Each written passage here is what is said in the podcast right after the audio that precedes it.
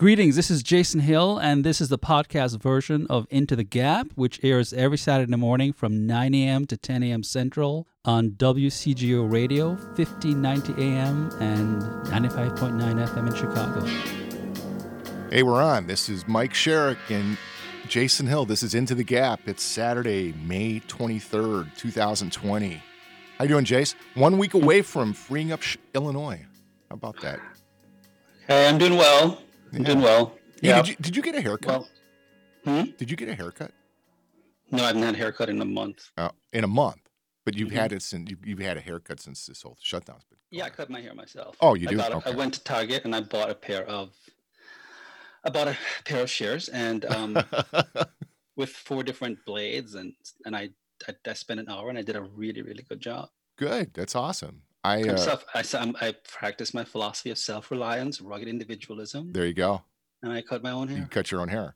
Mm-hmm. I have not had a haircut in about 12 weeks, and it looks it, you know. So I can't tell.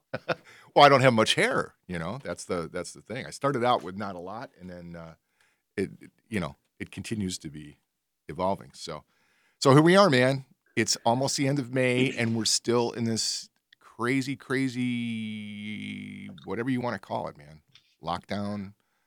Well, we're just, we're in the midst of uncertainty and we're in the midst of a pandemic, and people have got to adjust their expectations. People have got to stop pretending and living with illusions that a post-COVID future or a post-COVID life is going to be the life that they had in the past. They had before, It's not going to be the same. No, it's not. We're going to have to. There's going to be adjustments and adaptations made. Exactly. And I think the sooner we do that, the sooner we can get back to living. I think one of the biggest challenges for me is it seemed like we've kind of suspended living, you know. And well, we have to throw a kind of. I think I'm not a very sentimental. I get sentimental about two things: my mother within boundaries, and a romantic partner. Those are all. I don't have children, so I'm not a sentimental person by nature. Yeah. But I am sentimental about the one I am in love with and about certain members of my family. Sure, absolutely. So we have to throw nostalgia out the door. Can't be too sentimental about life. I don't believe in being sentimental about life. Yeah. And this nostalgia for and reconfigure new ways of living. Yeah. Because the old way of living in a pandemic without a vaccine is foolhardy. It's ridiculous, I think. Yeah. And so one of the things that really bothers me is the breaking news that just came out in it's all over the newspapers that, U.S. stores are turning away customers. In the culture wars that's going on, there are a plethora, multiplicity of stores that are turning away customers who are wearing masks. That are wearing masks. That's putting up signs saying, if you wear a mask, go home. Really? I have not seen that. Where's that going on? Well, this one is in The Guardian. So it says in the last few weeks, a spate of American stores have been putting up signs saying, telling customers who wear masks, they will be denied entry. The vice president of Kentucky convenience store put up a sign saying, no face masks allowed in store. Lower your mask or go elsewhere and stop listening to Kentucky Governor Andy Beshear. He's a dumbass. Wow. And a lot of stores are encouraging their customers to take off the mask, hug each other, embrace each other. Wow. And this is ridiculous. I think this is ridiculous. No, I didn't know about that, Jay. I because it's happened to me about 3 times. I drive around in my truck. Yeah. And I've got mask in my truck, and I'll get out and I'll be just absent-minded and won't have a mask on, and I'll go to I'll get to the door. And it says, customers must wear masks, and I go back to my truck, get a mask, go back in, right? I mean, I did it yesterday at Home Depot. I did it at a liquor store a couple of weeks ago. And there was one other time. There were 3 times. Grocery shopping, Right. And it's just because, I don't like wearing them. I don't wear them in my house. I don't wear them when I drive. I don't wear them. I don't wear them in the house. You don't need to wear them when you're driving. And when I'm walking around, outside, because I live out in the country. Yeah, I don't wear them then. So I don't wear them that often. But I wear them if I'm ever going to run into humans, then I'll wear them, but I haven't seen that. And that to me is just, I think we've got different positions on this. I'm looking at the original projections that came out in March about what this pandemic was going to look like, that it was going to be the second coming of the Spanish flu, there were going to be millions dead and all that. It hasn't. It still could be. We don't know. Well, it hasn't. It could be a slow, incremental. Look, the virus is changing. I mean, there's so many. It's having effect on young children that we didn't anticipate, and we don't know. We don't know. Well, no, and that's the whole thing. We don't know, and so when we don't know something, there's stuff to discover, as opposed to making these. So I think what's going on there's. Like, first of all, I don't get inspired by fear. I don't hear something when people are telling me to be afraid of something. It doesn't get my attention. It what are you trying to do? I get concerned that there's an element of manipulation there. And when I see a lot of the mainstream media and the press that's going, well, you know, we've got to stay safe, stay home, save lives, all this stuff, and in the event hasn't even come close to the publicity that they were saying? Well, the publicity, Mike, was an inflated projection by the president that had no bearing in reality at all. By the president? I thought it was... The president was the one who put forward the 2 million. Was it? Well, I saw MSNBC, you know, touting, you know, in March and early April, you know, 2 to 3 million dead. And, you know, everyone comparing to the Spanish flu, which was, you know, somewhere in the 40 million deaths globally, right? And we're not even 1% of that. And so, I listen, this is a horrible event, and it's not to be dismissed in any way. That's not what I'm talking about. But I think there's like you were talking about, there's some discovery and there's some, you know, precaution that absolutely needs to be taken. But I think our reaction of shutting down the entire economy and closing stores and identifying workers as essential and non-essential and limiting people to be able to not go to their summer homes and things like that is just a gross overreach. I get it in the beginning. I really do. The first 2 weeks made perfect sense. First 4 weeks made perfect sense. But we've got a little bit of track record. I don't know. Am I goofy? Am I stupid? No, I think that you just have to look at Italy, and you have to look at Spain, and you have to look at what's happening in Sweden that had this mythology about herd immunity, which is not working in Sweden, and to see that this is no joke. I know it's not a joke. And one can just ostensibly point to the hot centers in this country to realize that, like New York and Detroit and Chicago, to realize that this virus is actually ahead of us. And we were talking before the show that 6 months ago, it did not exist in the body of a human being. Exactly. It did not exist in any human being on earth. I know. So to develop expertise domain, and I've been, you know, in the past few weeks, I've just been reading a lot on virology and the history of virologists and how viruses have behaved throughout millennia. And to develop expertise domain takes sometimes decades, depending on the nature of the virus that one is tracking. And you follow in good faith those scientists who have a track record of expertise in virology. And you don't hand over your individuality, and you don't hand over your entire autonomy and agency to them, but you, in good faith, listen to them, knowing that they're doing the best job that they can do. And I think that there is no one metric, one size fits all. Different states and different communities, different industries are going to recover in different ways. Yes. Right. So different industries are going to be affected differently. Some industries are going to require work. Police officers cannot work at home. Right. So some workers, we know that a lot of American workers can work from home, and we should be incentivizing those companies where people can work from home to work at home. Police officers, firefighters cannot work from home. Manufacturing companies, construction guys cannot work from home. No, they have to be out there. Absolutely, yeah. And we've gotten to this kind of tunnel vision thinking that, you know, opening up the economy means like everybody just like flooding the gates and everybody. Yeah. Instead of thinking intelligently and rationally and strategically in the midst of a pandemic, well, how do we behave responsibly? Yeah. Who can really work from home? Exactly. And, well, a lot of people wants to work from home. A lot of people can. A lot of people. And we were talking about this thing now, which really is bothering me because it goes back to this whole thing about affirmative action and bailouts for rich people. Yeah. Where a condition of the bailouts we're discovering is fixed in a certain way. Yeah. The bailouts are mandated, and the bailouts are given, and the companies now can force their workers to come back to work. Yeah. And here's the caveat. We can force you to come back to work, but you have to contractually sign something on the order of you can't sue us hold us if liable. You get sick. And here's the clinch. If we don't provide you with the requisite protective gear that we have the means of reasonably protecting you from the virus, you can't sue us. Jay, there's let's pick this up after the break, because this is on to a really big thing, and it really is about the ethical and moral thing that we want to talk about today. Hey, we're back. This is Mike Sherrick, Jason Hill. This is Into the Gap. And we were talking about the bailouts and how corporations were forcing their employees to come back to work in maybe less than ideal conditions. Yeah. I mean, this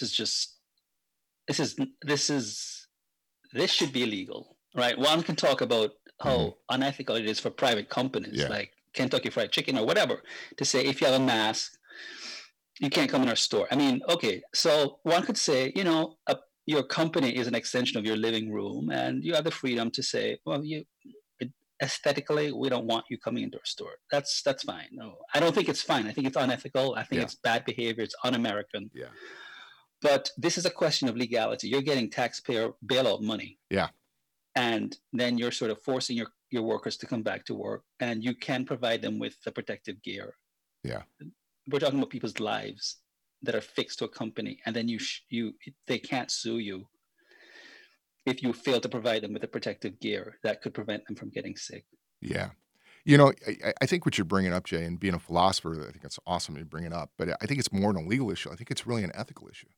It is a legal issue, but I'm not a lawyer, and I'm not.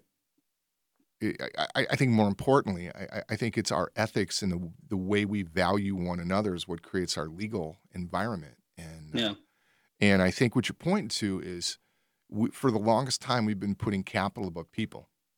Mm-hmm. And I think we have a real opportunity here to put people and our culture and our humanity and our society above capital. And what I've seen, Jay, is when you really operate at a level of relationship like it's authentic and you care about people, the profits come because people want to be there.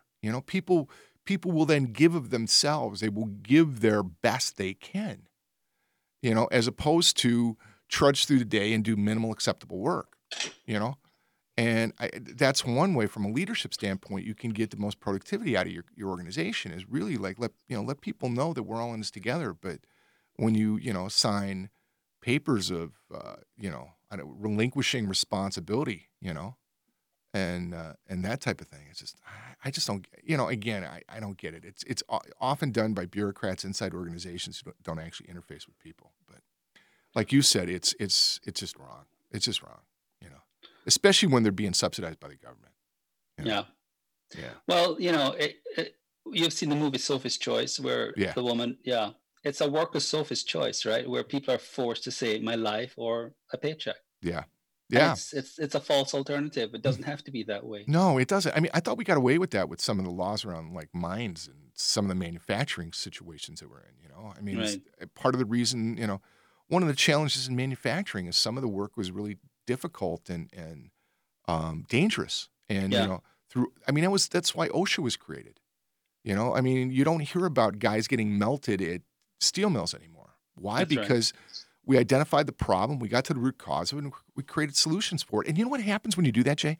Those facilities actually increase their productivity. Mm-hmm. Because, again, the workers aren't scared.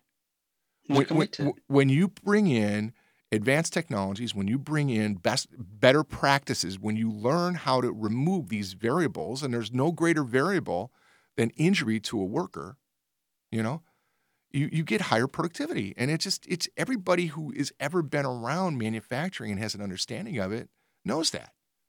But you and I have talked about this, and it's one of the reasons as a philosopher, I'm glad, that one of the good things about this show is that in my academic work, I don't get to talk about the American worker. Right. But one of the the things that I value about this country that I don't get to talk about academically is the American worker. Absolutely. And we've talked about this on the show, how the American worker gets treated like crap in this country. Yeah. Devalued. And, you know, the financiers who are very important and the venture capitalists who are very important because they get things started. Right. And in some sense, need to be prioritized in certain cases. But the foot soldiers, right? Let's call them the buck privates. Yep. The field soldiers who win the battle and for the you know, lieutenants and the commander in chief ultimately get stomped upon and get disrespected. And when you have a case like I can't go back to work, one cannot go back to work because, or if one goes back to work, one is completely disarmed. Yeah. One cannot sue one's employers. And it's not that the employer does not have the means to provide one with the protective gear. It goes back again to just like cutting corners, saving money. Yeah. Well, why should I give you protective gear when I can use that money to, you know, reinvest back into stocks or something like that, or maybe fatten my own paycheck. Yeah. Something fundamentally wrong with what's going on in this country. When Wisconsin opened, do you know the first thing that people did? They had a story. 200 people flooded a Target store. Yeah. Most of them without wearing masks. Mm-hmm. I'm like, the first thing that you do is you go into Target. Like, what are you? First of all, what are you buying? Well, you know, this kind of crass materialism. Yeah. We're no better than China. We're no better than Japan. Well, you know, where's your soul? I mean, you run into a Target, and you should have seen the stampede, and people were fighting, and like hooliganism that was displayed. No, I was horrified. Jay, there's needs to be one of the things I was hoping for, and I think we missed it, is there needs to be a higher level conversation about what does it mean to be free? What does it mean to be American? What's possible here? This is a country where we can create anything we freaking want to. And, you know, going back to normal, I don't want to go back to normal. I want to see us reinvent and recreate and turn this into a country that really is that shining beacon. We have that ability, but it's going to take leadership, and it's going to take vision, and it's going to take people really sitting down, and it's going to begin with each one of us. Like, what is the life we want to live? What is the world we want to create? What's the world we want to leave to our kids? And I know you're not a parent, but you deal with kids all the time. Oh, yeah. And you're leaving a legacy with your work, you know? And what's the legacy that we want to leave for our children and for our children's children, you know? And one of the, go ahead. No.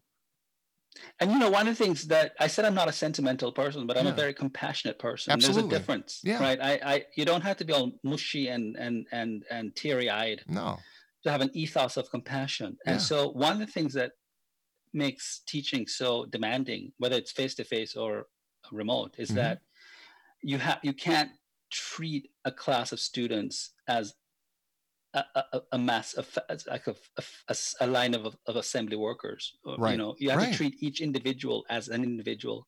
And so what makes part of my job demanding is that, you know, when the student says to me, I can't hand in the paper on time because, you know, I have got to work extra hours because I'm a first generation Polish student who's helping to support my family. I give that student a deadline. It makes my job more difficult.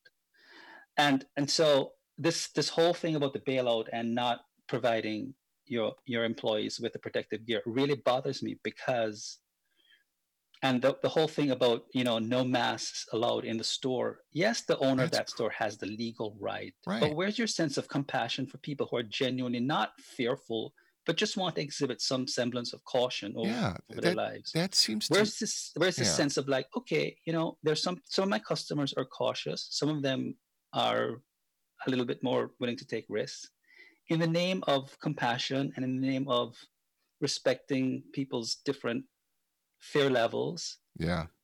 Why can't I have both in my store? I know. In the middle of a pandemic. What's wrong with that? One of the things that's making me crazy is, and I'm sure this has got to bug you being the philosopher, is it seems like every discussion is binary nowadays, right? Everything is either or. Either or. And you know what? That's both on the fringe ends of the natural distribution curve. Like neither one of those are solutions. You know, mm-hmm. The solution is somewhere in the middle. The solution comes out of creativity and discourse and consensus. It's not this either or thing. You know, you either have to, you know, stay in your house and be quarantined till the end of time, or you got to walk around and lick doorknobs and not wear a mask. You know, it's insane. It's absolutely insane. Mm-hmm. How did we get into this binary thing all the time? This either orness. Has it always been that way? No, I don't think it's always been that way. I think as the country's become more divided, I think it really goes back to the growth of distrust in institutions. Yeah. And the more distrustful you are, the more you latch on, the more you're willing to drink the Kool-Aid on either side. Yeah. And the more you need to worship, and the more you get locked into an ideological vice. Yeah. Which makes you less likely to subject your convictions and your beliefs to meaning tests, to scrutiny. And so I think it's a growing distrust in institutions. It's a growing distrust in the way that institutions have failed people. Yeah. And so people are just looking for something, some ideology to lock onto gives them certainty, that gives them security. Again, Mike, it comes from fear. Yeah, I know, man. As you're saying that, all of a sudden, I've said over and over again, I'm not a Trump hater, right? Like, given the alternatives, I'm actually leaning that way. Even with Biden, after the stupid thing he said this weekend, I'm like, oh my God, dude. But when I hear you say that, what Trump has done, ever the opportunist, right? He's latched onto this divisiveness in the country. He's latched onto this fear, and he speaks in absolutes. And so he's got this base of people that are looking to him as kind of a quasi-deity without looking at him critically, you know? Yeah, yeah. And he's actually a smarter guy than I thought he was, because he does this tweeting, which is his PR department, which almost has nothing to do with his actions. Mm-hmm. And it's like, man, oh man, he's in such a position where he can actually make such a big difference, and he's failing every day, and it disappoints me, you know? Mm-hmm. But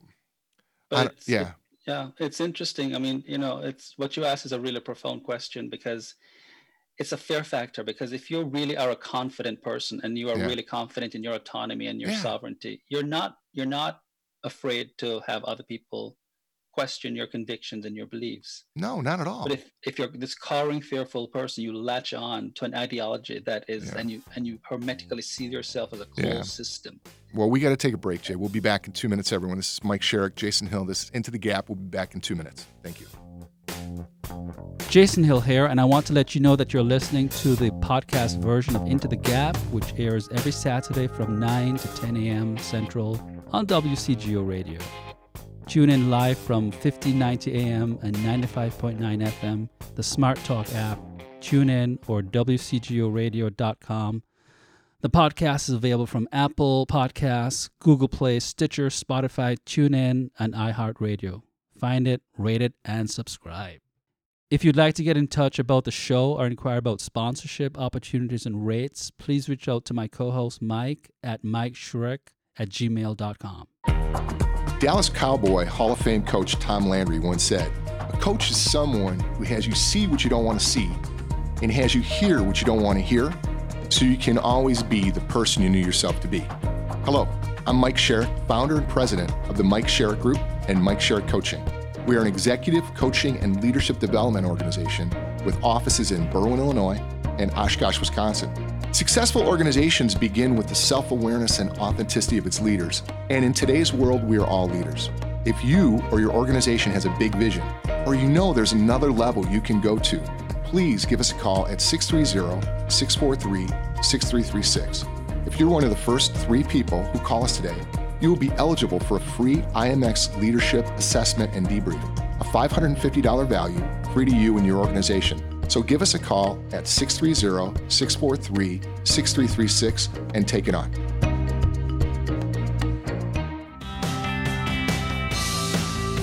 Hey, we're back. This is Mike Sherrick. This is Jason Hill, and this is Into the Gap. And Jay, on our break, we were talking about life in the post-COVID world. Mm-hmm. And, you know, the whole, you know, one of the things I've seen is there's the contact tracing, you know. Yeah. And at first I'm like, you know, I don't want that. You already have it, Mike. Yeah. I hate to tell you, you've been contact traced by Amazon, by Facebook, by Google, by Apple, by Apple, by Facebook. Yeah. Most Americans are voluntarily gave up their privacy. Yeah, and, a long time ago, and said, "I want to be contact traced." When they ratified these social media outlets. Well, when you check in, when you go to U.S. Cellular Field or the Great Rate Ballpark now, and it's not open now, but when you check in at, you know, I'm at my Sox game. Yeah. Tell all your friends there. Well, guess what? Everybody else in the world knows where you're at. You know, so including the state, the government. Including the state and the government. Yeah, and I know, and so it's kind of funny. It's you know, I think that's part of my. My upset with this whole thing is how much I have freely given away my own sovereignty unconsciously. Mm-hmm. Thank you for saying that. Under the guise of comfort and convenience. Yes. You know, and I've been a willing participant in it. And now when JB says I can't go to the park or I can't do this or I can't do that, I get a little bit pissed. You know, but the fact of the matter is I've gave him all the ammunition he needed. Yeah, and to be logically consistent, why should you be pissed? Why are you more pissed at Pritzker when you're not pissed at Facebook, at Mark Zuckerberg for selling all your data metrics to not you personally, but to someone? You know, to let's say you go to a doctor, or you go, or you invest in you go to a venture capitalist or something. You want to start up a new company, and they have all your data. No, I know. Your health records, and say, no, you're a health risk, Mike. Well, you know, and it's all in this guise of convenience. I don't know if you've ever, you know, talked to anyone you're going to do business with. They know more about you than you do. Oh, I know that. You know? Oh, yeah. It's like, holy cow, you know? Do you know my first girlfriend in high school? You know, did you know her? Did you talk to her?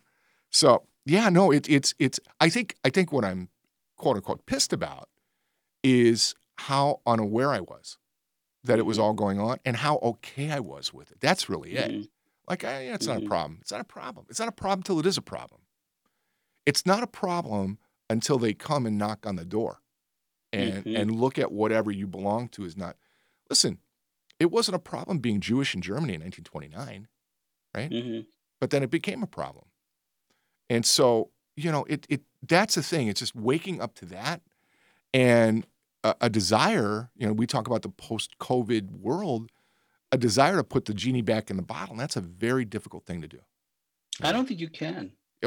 It's been proven you can't. But it can't. And I think, you know, just I think we're heading into we are already in a digital pandemic surveillance state. Yeah. Especially since. Well, two things. Post 9/11, with the rise of social media, especially Facebook, right? Yeah. So that exists. So when I heard some talking head, stupid pundit said, "Oh, we're heading into the digital pandemic surveillance state," and somebody corrected them and said, "No, we're already in it. We're already in it. We're just going to see an increase of that, right? Where you go into your, and especially, you know, God forbid that we should have, you know."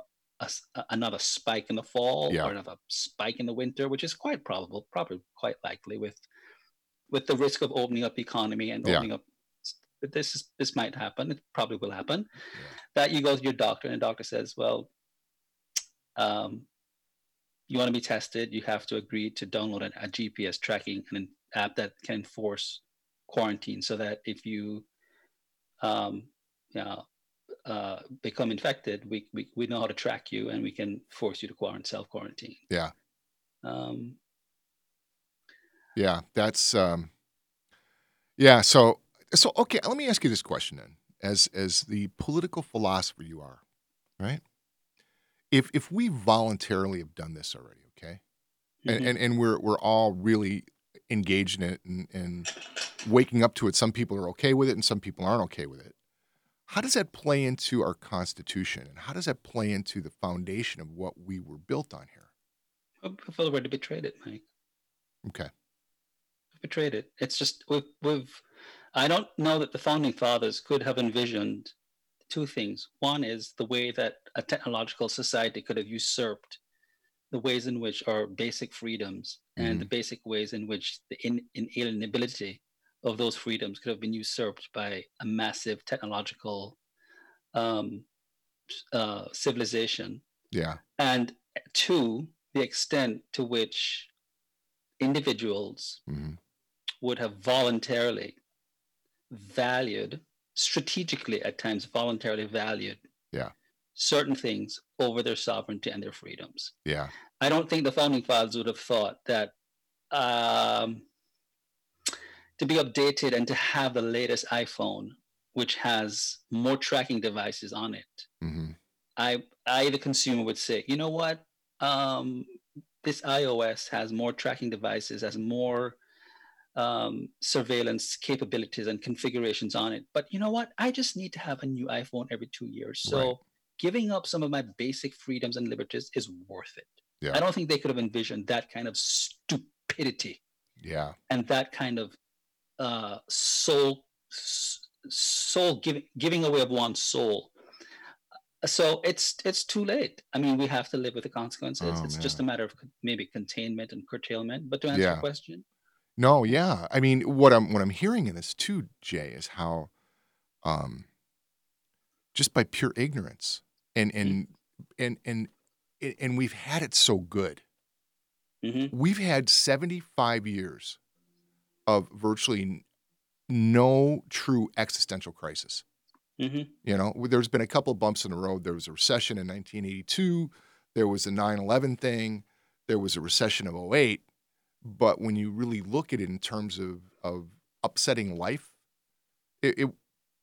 those things weren't that big, you know, mm-hmm. and they were inconvenient. And then all of a sudden, I don't think our forefathers could have seen how complacent we have gotten. You know, right. And the other thing too, Mike, is to remember is that the collusion between big business yeah. and the collusion between business and state should never have occurred. No, you know, if you're a true capitalist, as I am, and I'm yeah. a consistent one, there yeah. should, just like how we have separation of church and state, right? We should have had separation of economics and state. The internet, people don't realize that the internet, the development of the internet occurred especially in the 1990s under the administration of Bill Clinton, yeah. with a massive partnership with government. Yeah. Just like how the government subsidized the Southern Pacific Railroad, mm-hmm. And the California Railroad system, mm-hmm. the gold rush, which is the breach of free enterprise in the first place, yeah. and created a monopolistic system, prevented competitors from coming into the system. The collusion between anytime government enters the situation, you're going to have problems. You're going to have... You know, Jay, as you're saying this, I'm getting hair on the back of my neck standing up. And because when I was in construction in the early part of this century, right, a big push was this joint government, private, you know, work. You know, you would yeah. work together, right? And yeah. the real appeal of it, if you were the selected supplier, guess what? You made a buttload of money, mm-hmm. you know, when you would work in conjunction with the government. Yes. Everybody else got aced out, but you would yes. make a buttload. There was no profit like working with the government. That's right. You know, and because it takes out all the competition. Exactly. Monopolies are created by government intervention. All monopolies have historically been created by government intervention. And we've got monopolies everywhere across the board, all through technology. Every technological platform is a monopoly. Yeah, whether it's farm subsidies or you name it. It's, yeah. And you talk about the farm subsidies. Yeah, everybody wants to get on, you know, and get on the bandwagon with Uncle Sugar because you're going to get paid. Exactly, you know? Exactly. Like, oh my God! Just follow them. People just need to follow the money, do their homework. It's all there. Follow the money. Yep. Yeah, that's it. Yep. And then now you just and then look at the people now. There are people. So, you know, we're talking about this post-COVID thing, right? So companies like Home Depot and who's Whole Foods and who's the big Costco, right? These guys yeah. are all hiring like crazy right now, and they can't get people to come to work for them. Do you know why? because they're not paying as much as people are getting on unemployment. Mm-hmm. People are making like the equivalent of $50,000 a year. They're making $1,000 a week on unemployment right now. Mm-hmm, mm-hmm. You know, so why should they go to work? Yeah. You know, if you're going to go to work at Costco for $15 an hour, or you know, or Home Depot for 13 or whatever it is, you know, yeah. why should I give up my $1,000 a week on unemployment? Yeah. And then what's happening then is the government's going back and says, oh, let's extend this to the end of the year. We have removed. This is freaking me out a little bit because I'm starting to see the depth of this. So we're going to have to take a break in a couple minutes, but I really want to start thinking, what's the end game here? What's going on? Because I this isn't making, and it's not making sense because I have a particular construct I see the world through, and this doesn't match up with that at all. And so I'm mm-hmm. like, holy cow, I'm a little bit freaked. So I need your help here, bro. You know, because this is not good news. Yeah. You know. I don't know. This is. I thought we were going to be talking about football today, you know, because the SEC is opening up, and I get to see Alabama and Georgia, and you know, all my guys, you know. Yeah. Oh. Tumbling and. Oh, dude, I'm addicted to football. Come on. You're addicted. I like soccer. I'm not a football guy. I'm a soccer guy. Well, you grew up in Jamaica. You know how to play soccer. Yeah, you know? Well, I don't know. I have two left feet. Oh, but, do you? Yeah. I was forced to play, but I appreciate American football because it teaches you a lot about tactics, and defense strategy. You learn a lot about life through American football. Yeah, you certainly do. It's a great learning lesson. Yeah, it is. I went to the World Cup in 94, saw a couple matches. That's when I really fell in love with soccer, but don't really understand it. It just looks like a bunch of guys running around kicking a ball. But it's so elegant. It is pretty elegant. There's a lot of cool looking dudes in it. You know, these guys are like great athletes, man. Yeah. So I had really cool seats in the first game in '94. I saw France play the U.S. and I didn't realize how good France was. But anyway, we're going to be back in 2 minutes as we're wandering around talking about football. We'll be back in 2 minutes. We're going to talk about the post COVID-19 reality. Hey, we're back. This is Mike Sherrick, Jason Hill. This is Into the Gap. So, Jay, we're talking about the post-COVID-19 reality. Yeah. You were talking, you were talking last week about really what it's going to take to restore vitality and exuberance, and really unleash, the power of humanity. How do you see that? Yeah. Well, one of the things I was thinking about, because I'm a philosopher, but I also read a lot of economics and psychology and anthropology. I just try to read a lot in different fields. And I did take a lot of econ courses. And you know who's the biggest, I'm going to get in a lot of trouble for saying this, by the way. I'm going to get flack. But you know who's the biggest persecuted minority in this country? Who? You know who's the biggest persecuted phenomenon? It's not black people, by the way. Yeah, who? Small businesses. Oh, absolutely. Oh, my God. Yes. The biggest persecuted minority. Absolutely. Man. Small business. And we, all this bailout for small businesses, which I think they deserve. Yeah. Why do they deserve it? Because they're burdened. They pay so much taxes. Oh. Right? So one of the ways that I think we're going to get back on track is for the government to just leave small businesses alone. Stop taxing them. Stop burdening them. I have so many friends. One of the reasons I can speak about this is because I have very few friends in academia. I don't like academics. Yeah. But I love business people. Mm-hmm. I like some practical-oriented people. Yeah. And I have so many friends that I went to college with, and I graduated from college in 1991. So I'm with, I've been with these people for over 30 years now. Yeah. And I've watched them grow their companies, and I've watched how difficult and how hard it's been. Yeah. And largely because of the tax burdens that are levied on them. Yeah. If we're gonna, and the backbone of this country, it's not Bill Gates, it's not the big corporation. The backbone, as you know, Mike, as a businessman yourself, is small businesses.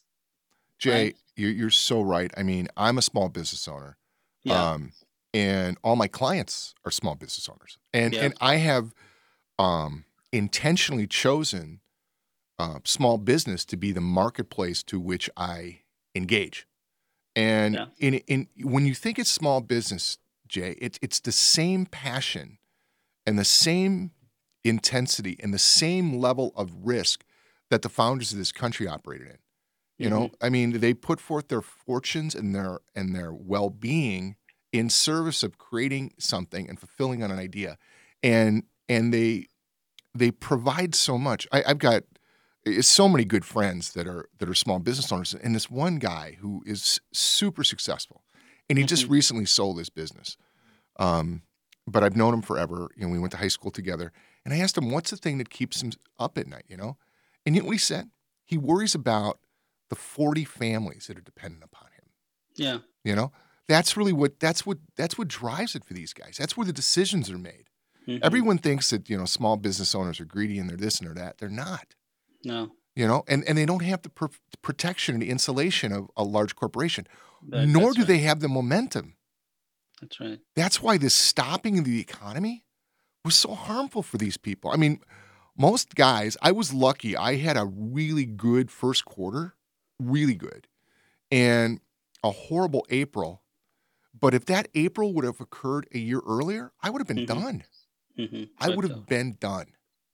And it's really and I don't know how some of these guys are going to come back. I do know how they're coming back.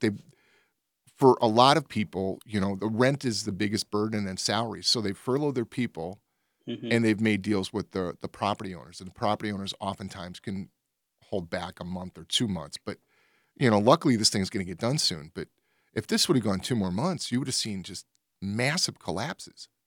Yeah. You know? So, yeah, you're right. Oh, my God, Jay. The small business owners are, you know, they take in the keister constantly. You know, yeah. And oftentimes it is about the very thing you're talking about. It's about government overreach, it's overregulation, it's taxation out the wazoo mm-hmm. because everyone's getting taxed on a personal level. You know, mm-hmm. so you've got to pay your personal tax plus the tax that goes to the government, so you're taxed twice. And yeah, it's just it's tough. But here's the other thing, because I don't want to make them victims, because there's not one that thinks that way.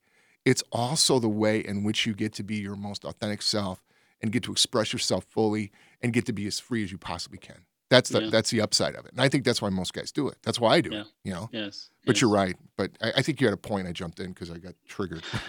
No, I think that's right. And I think, you know, one of the ways in which we're going to see, especially my kids in the mm-hmm. classroom and the up and coming entrepreneurs is the development of e-commerce, more e-commerce platforms developing, you know, especially in the midst of this pandemic. I can't see any other way. And that's just going to be a reality. Yeah. And just so much more flexibility. I'm in the process in the early stages of looking into the possibility of beginning a manufacturing company, right? Just because the breakdown in the supply chain, you know, mm-hmm. and it's going to require a little bit of capital and things like that because it's manufacturing. And I was talking to someone to potentially be the CFO, and it was really interesting. The first question she asked was, "Will I be able to work from home?" Mm-hmm. And I wasn't prepared for the question, and I said, "Well, yeah, of course. I mean, I don't know why you can't, but it's also important you show up and be part of it." But she, you know, again, it's just she just wanted to work from home 1 or 2 days a week because of it doesn't make sense not to, you know? Mm-hmm, mm-hmm. And I think we've got to look at things like that, the different flexibility of it, you know?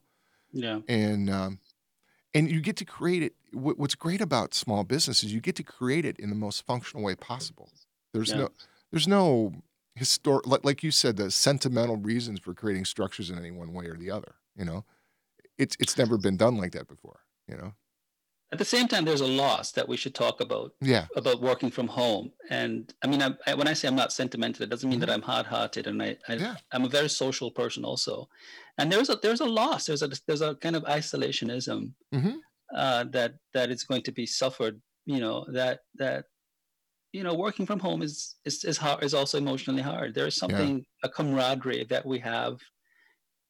Even if it's in the form of gossip or, you know, people who like to gossip or just, hey, how are you doing? And standing up in the hallway with your coworker with a cup of coffee and talking about the kids or what you did on the weekend. Mm-hmm. I mean, there is something restorative to the soul about that, even basic superficial interaction. Yeah. You know, you bring up, there's a really cool, I mean, there's a bunch of really cool companies, but there's a really cool technology company in Chicago. And It's noted for its culture, right? And it's grown exponentially. It's been on the cover of the Chicago Crain's Chicago Business. And it recently got purchased by one of the big online companies. And with that, the CEO left, and they brought in a new CEO who happens to live in San Francisco. And what's with this COVID thing, everybody in the company is now working from home. There's 200, there's 250 employees, I think, and 200 of them worked out of our office up in the Lakeview. You know, really cool office. I've been there a couple times, done a little bit of work with them.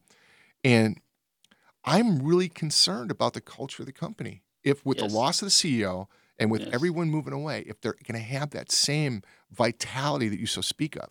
Yes. You know? And I don't think so. Yeah, it could lose that, right? And if it loses that, it's going to lose the very thing, because the thing that makes this company great is its soul. Yeah. You know, it's a soulful enterprise. It's just really cool about what it does. But anyway, yeah, I think that's one of the things we don't know, Jay. We're going to see. We don't know. Aristotle, the philosopher, said that we are definitively social creatures. Yeah. We're not meant to be alone. We're not meant to work. Aristotle said, use the word, forget the Greek word, but to live, to work, to be alone.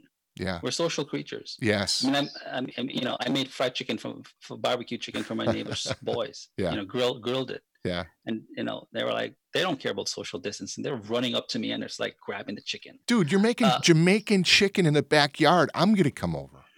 You know, so hey, listen, man, we're done. It's been great. Yes, thank you so much. Thanks everyone for listening. This is Mike Sherrick. This is Jason Hill. This is Into the Gap. Have a great weekend. Happy Memorial Day, everyone. Have fun, everyone.